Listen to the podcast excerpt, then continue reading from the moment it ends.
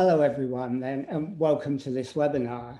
I'm Francis Seeley and I'm from a group called Enfield Climate Action Forum, or NCAF for short, which is a network of civil society organisations in Enfield, in a local area, trying to address the issue of climate change and to make us a more sustainable borough. And we've got a group of young people that we call NCAF Youth. And they've been doing some wonderful interviews of all of our MPs and other people as well, which have been really, really profound in a way, because they've done a lot of research and they don't take hostages. They're very good at asking questions. And we've got two of them here today, Olivia Eakin and Anna Ribdiego, and they will introduce themselves and then they will start the interview. I will disappear while they're doing the interview and come back at the end. So Alan, thank you for joining us. That's really great. I'm really pleased you could do it. And I'm going to hand over to Olivia to start it now. Hi Alan. I'm Olivia. I'm 17 years old and I'm also part of NCAF Youth. So I'm very passionate about the environment and would like to find out more about your views on the environment today, and your role as the Shadow Minister for Energy and the Green New Deal. So I'll pass it over to Anna to introduce herself. Hello Alan, I'm Anna, I'm also 17, I'm part of NCAF Youth and we're very excited to know more about your ideas on climate change. Right, well, it's a lot to say under those circumstances. I wonder where we start. My role at the moment in Parliament is I'm Shadow Minister for Energy and the Green New Deal, which is all about particularly the role of energy use, production, management in a net zero situation. And so the starting point of what concerns me is how our energy policy and all we do about energy has to be set into that framework of what progress we have to make towards net zero emissions over the next period. And I think I think everybody will know that we've moved from, as far as climate ambition is concerned, from a target of 80% reduction in greenhouse gases by 2050 to a new target, which I was very much involved in getting through Parliament, of net zero, 100% reduction in CO2 emissions net by 2050. I personally think that we need to get to that target by substantially sooner than 2050, but that's the position we now have nationally in Parliament. And what that means is that you've got to design all your policies with that goal in mind, and you've got to ask yourself the first question: does the policy move towards that net zero target, or does it move away from it? And if it is moving away from it, you don't do it. It's as simple as that. And when you as it were, impose that blueprint or greenprint, you might say, on energy policy, then some things are very clear. Firstly, you cannot countenance the idea that we run with fossil fuel use and production for very much longer at all, and that our energy supply, particularly our electricity supply, needs to be provided pretty much completely by renewable sources, probably by 2030 at the latest. So we need to completely decarbonise our electricity and energy sources. And secondly, the other part of energy, which is heat. Some people think that energy is all about electricity, but it's not. It's about a whole lot of other things. Only about 20% of our energy overall is about electricity. A lot of it is about how we heat our homes, how we cook, and of course we heat our homes, and that's responsible for a very large chunk of of emissions over the period. We heat our homes almost entirely by gas, which of course is a fossil fuel, less carbon intense than coal, but nevertheless very carbon intense. And so what we need to do as far as heat is concerned is decarbonize the way we heat our homes and use methods of getting heat produced in our homes that do not involve unabated gas, that maybe involve green gas, electricity, hydrogen, quite possibly, and that we actually move beyond the situation we've got at the moment of, by and large, people heating their homes using boilers, using unabated gas. So either we have to have green gas replacing fossil gas in our pipes coming into our homes, or we need to introduce other devices such as heat pumps, district heating schemes and so on for heating our homes over the period in order to get to that net zero outcome. And the other thing I think we need to be very clear about is that the net zero imperative, as far as climate change is concerned, is a net zero imperative. So it is not going to be the case that 2040 or 2050, we will actually have no carbon being produced in our, no carbon emissions being produced in our economy at all. We will certainly have an overhang in many areas of carbon emissions. But what we need to do is understand that we've got to, we have to introduce a number of net negative devices, which actually put carbon back in the ground or indeed don't take it out in the first place. And if you are putting it back into the ground, you do that either by carbon capture and storage, whereby you're actually capturing the carbon from activities that are going on, or you use nature's best way of capturing carbon, which is trees. And so one thing I'm particularly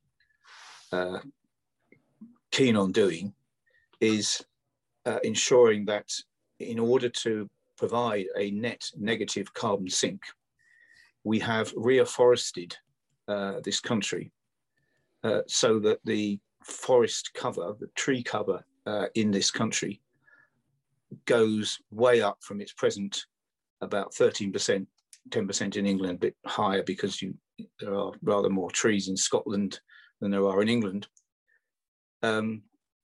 So across the UK as a whole, about 13% forest cover at the moment. That needs to go up to well over 20% in order to provide the carbon sink that forest cover can provide to give us that net negative contribution to net zero over the period.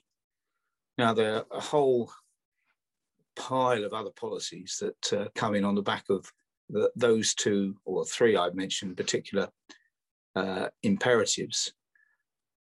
We have, when I've mentioned getting our power sector decarbonised, that means, for example, that we've got to make an early and enormous effort on things such as development of offshore wind, onshore wind, solar, and other forms of renewable. Tidal, for example, can be a very important element of that renewable portfolio. But those are policy initiatives that we've got to undertake very, very early on in order to get us to the position where they're up and working and running and producing low carbon power really by the end of this decade latest, earlier on in the decade if possible. Yeah, okay. I mean, there are, as we know, there are initiatives now underway to decarbonise our transport fleet. From an energy point of view, that means we've got to provide both the infrastructure to back up the transformation of our transport fleet, as far as cars are concerned, i.e. charging points and various other things, but we've also got to make sure we've got the low carbon power to put into those cars in the first place, because there will be an increase in demand for electricity, both as a result of that and also decarbonisation of our homes. And we will need to get to work on that at the same time. Now, I'm conscious I've gone on much too long. Oh, it's fine, yeah. Setting out some of those priorities, but that's how certainly the opposition's energy policy is framed, and it's a pretty clear framework, yeah, as far as the future is concerned. Yeah. And the opposite to that, frankly, in terms of where we are with the climate crisis, is just not negotiable. We cannot deviate from that path if we're to get to where we want to go. Yeah, so you've talked a lot about what we need to do and some of the solutions to solving the climate crisis here in the UK. So what does the Labour Party exactly mean by the Green New Deal? What exactly are Labour trying to achieve or hoping to achieve with this Green New Deal? Well, the Green New Deal and the way that's been coined originally and how it comes forward is in many ways moving on from what was the American New Deal in the 1930s, when it was public action and public investment, which got,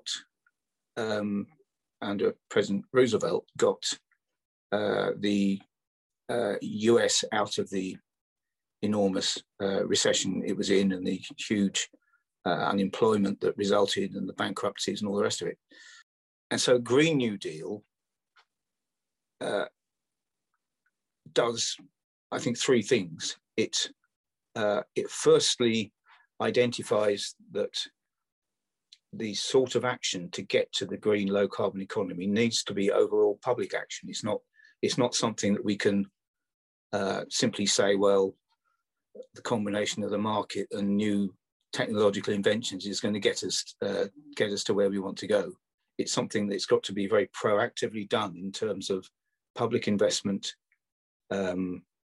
publicly planned arrangements as to how we get to the sort of outcomes that I've described, as far as particularly our energy economy is concerned, but also that is done on the basis of social justice, that it is done on the basis of getting into place new jobs, new industries, which will actually take up from those jobs and industries in the brown energy economy particularly, which firstly have got no future now, if we are to do what we are going to do.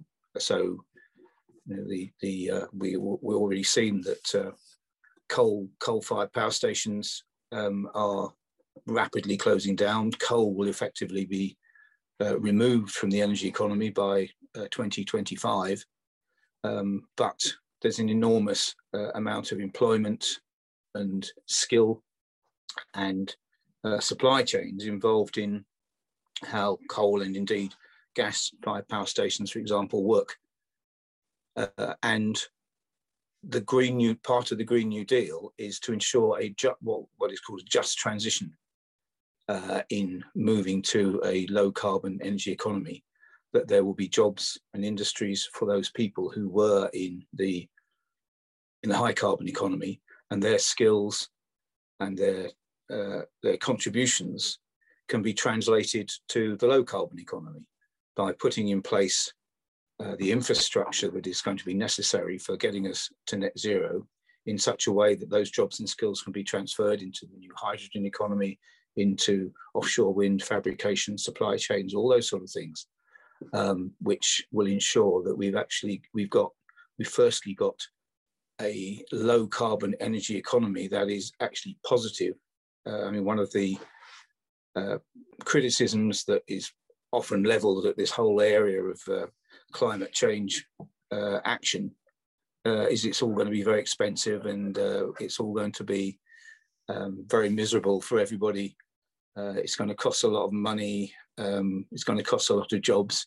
Well, one thing the Green New Deal has to demonstrate and will demonstrate is that actually this is about new jobs. It's about new skills. It's about new supply chains, and it's about actually making people's lives much better than they are at the moment, across the board, because of what is done on that planned and publicly invested basis to make sure that the transition to the low carbon economy is a plus and a bonus for all of us, rather than a millstone around our necks. The next question is, the Conservatives have put forward a 10-point plan for green industrial revolution and have pledged to go net zero by 2050. Do you think this target is too late? And do you think they are doing enough to tackle climate change? And if not, what more should they do? Yes, the target is too late. 2050, as I said, originally was the year by which 80%, there would be 80% emissions reductions in the UK. Now that's been changed to net zero, but still by 2050.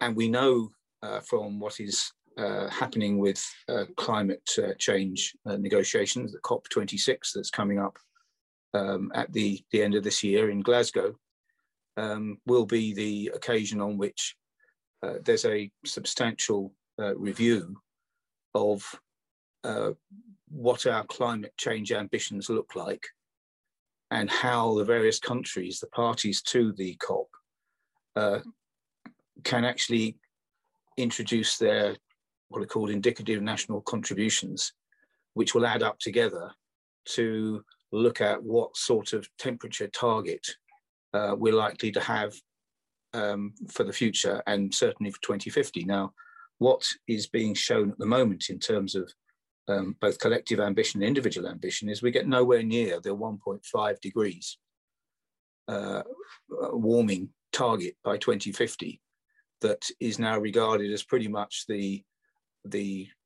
essential point that we've got to reach by 2050 or before. So saying that you've got a plan which is going to reach our targets by 2050 is certainly going to be too late for global climate action as we're now reading it in COP26.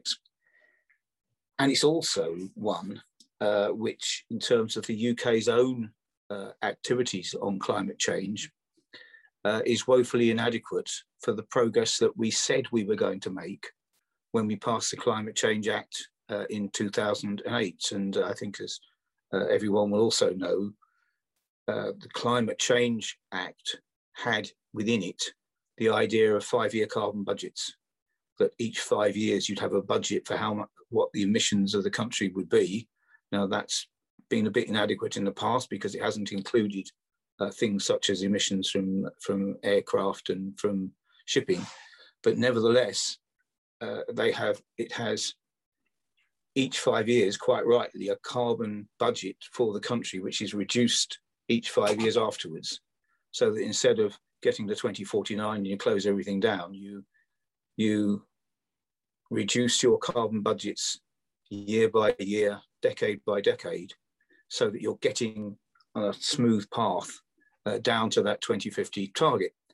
And it will, I don't think, surprise very many people to know that we're way off beam as far as getting to our 4th and 5th carbon budget targets are concerned. So we not only would be behind in getting where we need to do at 2050, we're actually behind in terms of our own targets already. So the ambition that the government presently has in terms of the 10-point plan is clearly not adequate to getting us to where we want to go.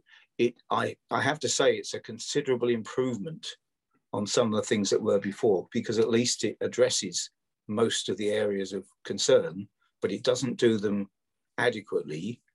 And also, most importantly, it doesn't provide the indicative funding, the wherewithal to actually do the things that it says in its own 10-point plan.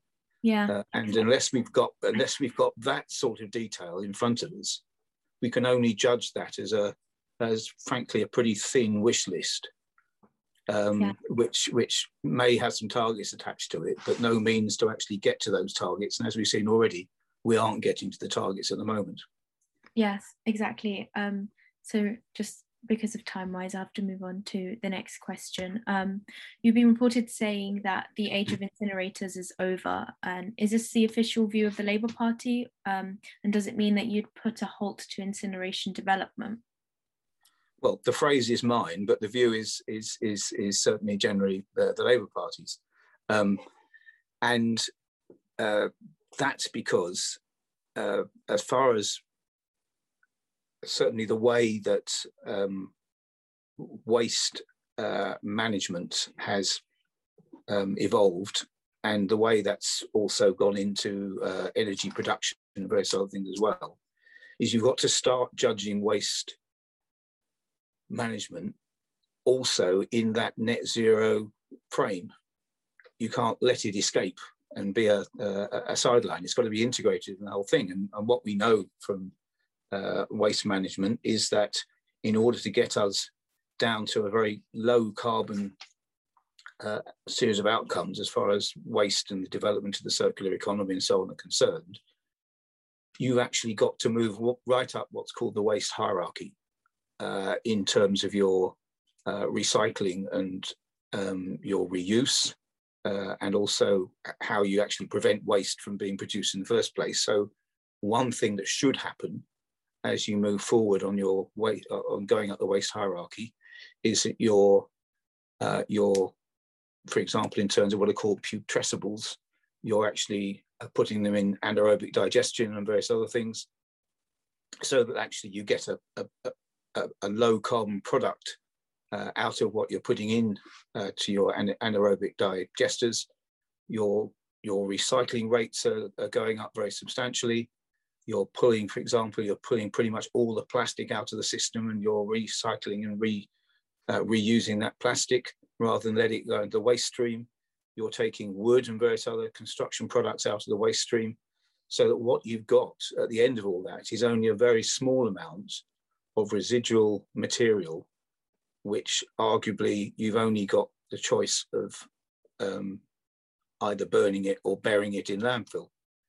And one of the problems of big incinerators is that they institutionalize a high level of incineration over a long period of time. And that actually works against moving up the waste hierarchy to get all those products out of the waste stream, because in the end, there simply won't be the demand unless you cut out those activities and feed those incinerators at the expense of your recycling targets and your reuse targets. So there is no place for large incineration, not only because it's not going to align itself with waste targets for the future, but also because, although it is marginally better than burying stuff, in terms of climate change targets, unless you, for example, have carbon capture and storage on the back of it, it still is very, very carbon intensive in terms of its activity. So you shouldn't do it. You shouldn't be putting new large incinerators on the ground because of those particular problems that it will produce. So leading on from that, sorry, so kind of leading on from that, what would you consider to be a solution to incineration? Or any alternatives that, sorry, we could consider instead of incinerating our rubbish? Well, I mean, in the particular instance of the Edmonton incinerator, which is what we're talking about here, that incinerator has been around for quite a long time and was produced as a great solution to getting rid of, as it were, a lot of waste. I mean, it covers 7 London boroughs, I think, in terms of its inputs. It was produced as that original big solution, which is going to be much better than landfill. And that is true. And that was true, sort of, at that time. It was a better solution than burying everything. But the incinerator has never, as far as I know, captured all the energy coming out of the incinerator. I mean, it does a small amount of electricity production. It hasn't made use of the waste heat. I think there are proposals to make use of that waste heat in the expansion suggestions, but it's actually, as it were, stayed still in time over the period it's been in operation. And it simply doesn't address the more modern issues of waste management that are coming up, and what that means in terms of modern waste management is indeed, as I've said, that you've actually got to make sure that what it is that goes into waste by and large is coming out of waste on a circular economy basis. And so you've got to start introducing efficient, which we don't have as much as we should have in this country, efficient plants for recycling plastic, to make sure that not only can it be used as much as possible, but also the different kinds of plastic stay at the level of waste recycling that they should do. You need to introduce substantial scale anaerobic digestion to deal with food waste and putrescibles and various other things, which presently quite a lot of just goes into incineration. Now that is just not acceptable for present waste management. You actually got to make use of that, and as it happens, anaerobic digestion, for example, can produce green gas, which can go into the system and replace the high carbon gas that's going into the system at the moment. So there are a whole range of technologies which we can start introducing, which actually deal with what the requirements of waste management are today, not 25 years ago. And the idea of not only keeping the incinerator as it is, but actually increasing its capacity is a real throwback idea, quite frankly. And we've got to be smarter than that in terms of our waste management overall. Otherwise, we will get ossified in dealing with waste in a way that maybe was a better idea than landfill a long time ago, but certainly isn't a good idea now. Sure. Okay. And the next question is, the expansion of the Edmonton incinerator plans to use combined heat and power to funnel energy from the incinerator into powering homes. Is this a good long-term solution to our waste problem, or are there any environmental problems attached to combined heat and power?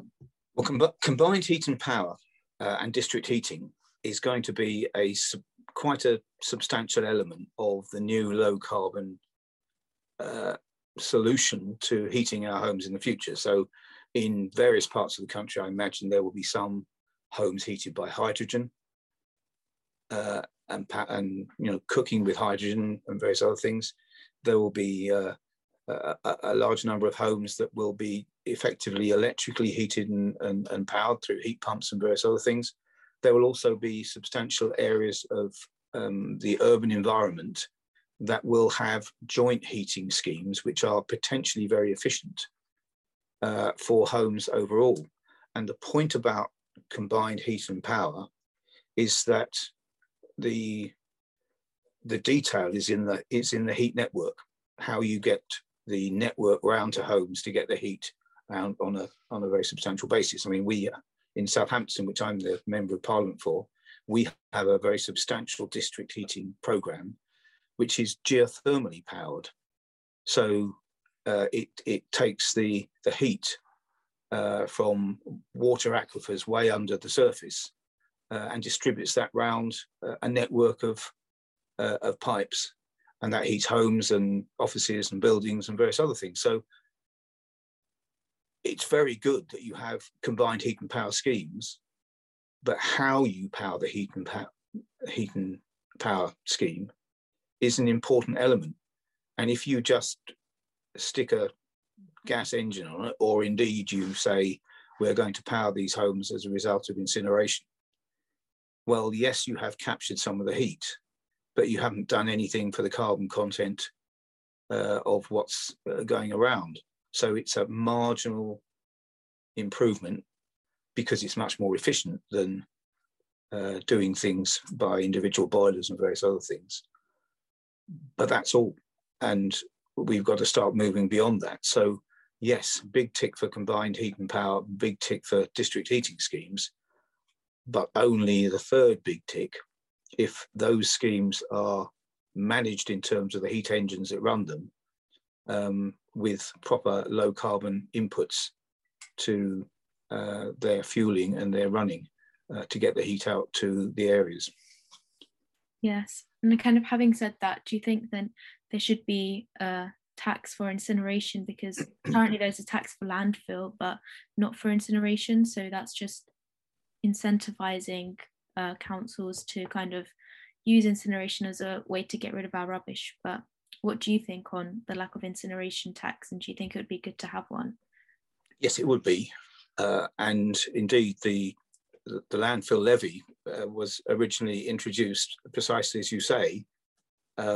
You've obviously done a lot of work on this yourself.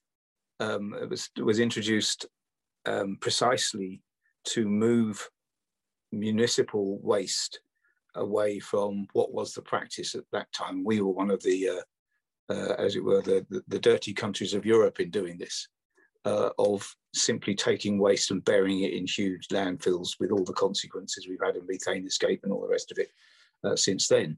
So it was right that there was a landfill levy to discourage that kind of action and incentivize other action.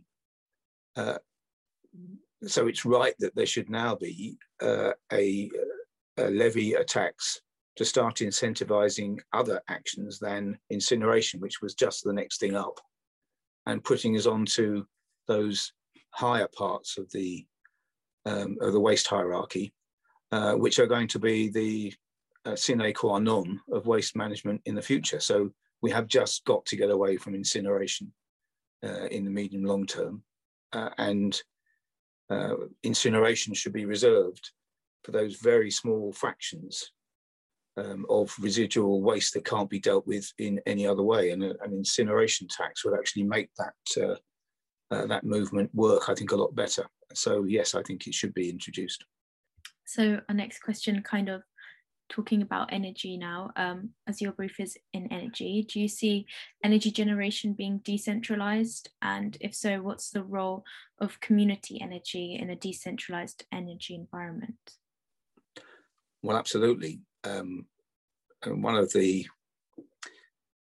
background features of our energy landscape, really for the last 50 years, 40, 50 years of the last century, was actually a centralization of energy management.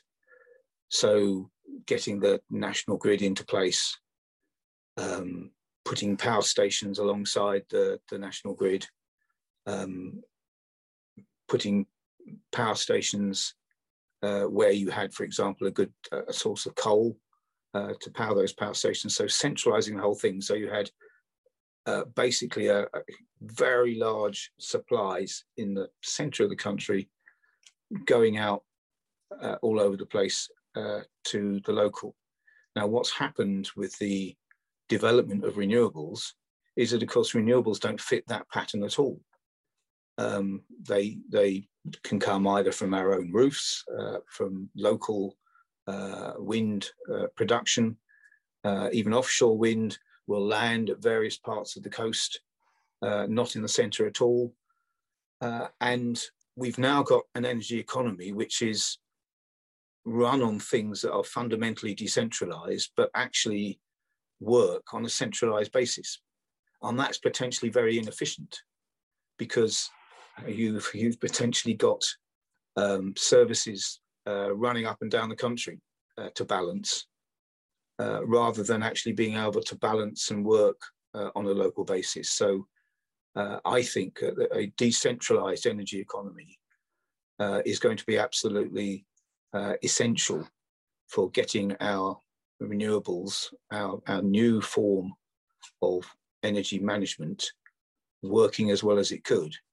And what that also means is you get a very substantial additional bonus by ensuring that the production of energy is as much a part of people's lives as the consumption of energy is.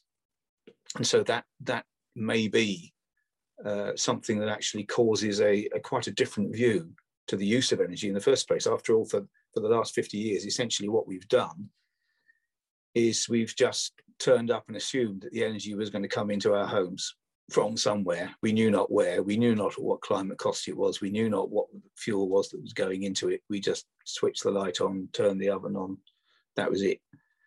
Whereas if you've got a situation where just down the road, you've got the local cooperatively owned or municipally owned community wind farm producing electricity directly for local.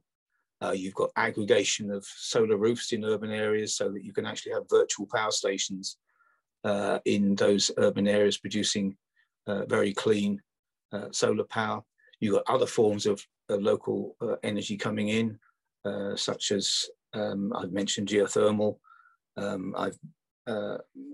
hydro at local level, all those sort of things, all give you a community premium in terms of ownership of the issue, as well as people sitting back and letting the issue wash over them. And I think that's going to be really important for the future of our energy supplies, that actually we own it together, and we are all responsible for our energy solutions, rather than hoping a few big corporations are going to sort it out for us.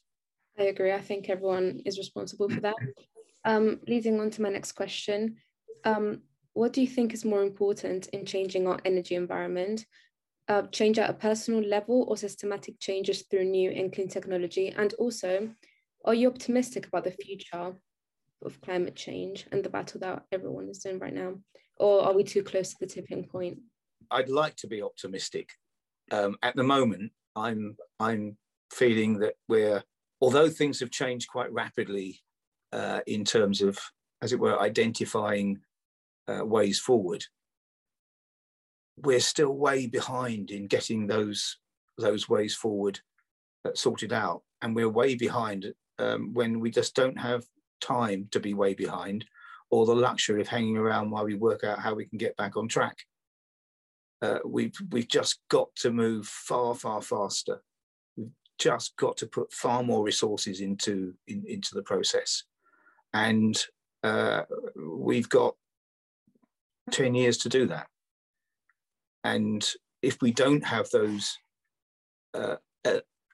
infrastructure elements in place on the big side, and on the smaller side, people using energy in a very different way and being much more conscious of just how precious a commodity energy is going to be, and how you've got to use it very sparingly. You've got to make sure that you're also set up to use as little energy as possible in terms of your own homes, insulation and so on. If we haven't got those two things working together, getting the infrastructure in place and getting people, the change in how people use energy at the same point, we just won't get anywhere near to our targets. And so I'm optimistic that we can do it, because this doesn't involve any new technology. We know what the technology is. We can use it. It's about the political will to get it done. And I'm optimistic that increasingly we will get that political will to get it done. I'm pessimistic that we've got so little time to do it, that if we keep squabbling about this, we'll just run out of road. And that's my fear. And that's why we've really got to work very hard over the next very few years. And then we can perhaps afford to relax a little and smile a bit more about the future. Yeah, I completely agree. I mean, I think considering we know what we need to do, now is definitely the time to implement it. And it's kind of scary to see politicians still argue about the same things when right now is the time to actually see some climate action. So thank you for coming today, Alan. It was really lovely hearing some of the things that you had to say, and really educational, and definitely taught us some new things. So thank you so much. Yeah, thank you. Well thanks very much for inviting me along. I've talk about my favorite subject, among other things. Yeah. And I hope that I was some help to some people, but perhaps the overall help can be the way that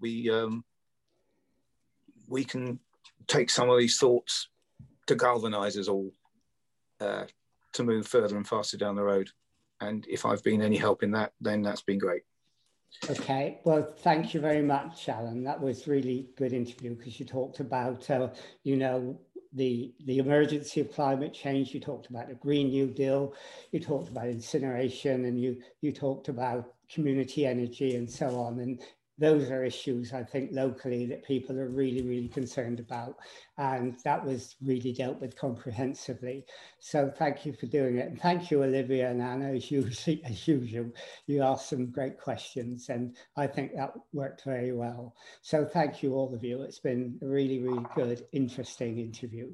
So we'll end this interview now.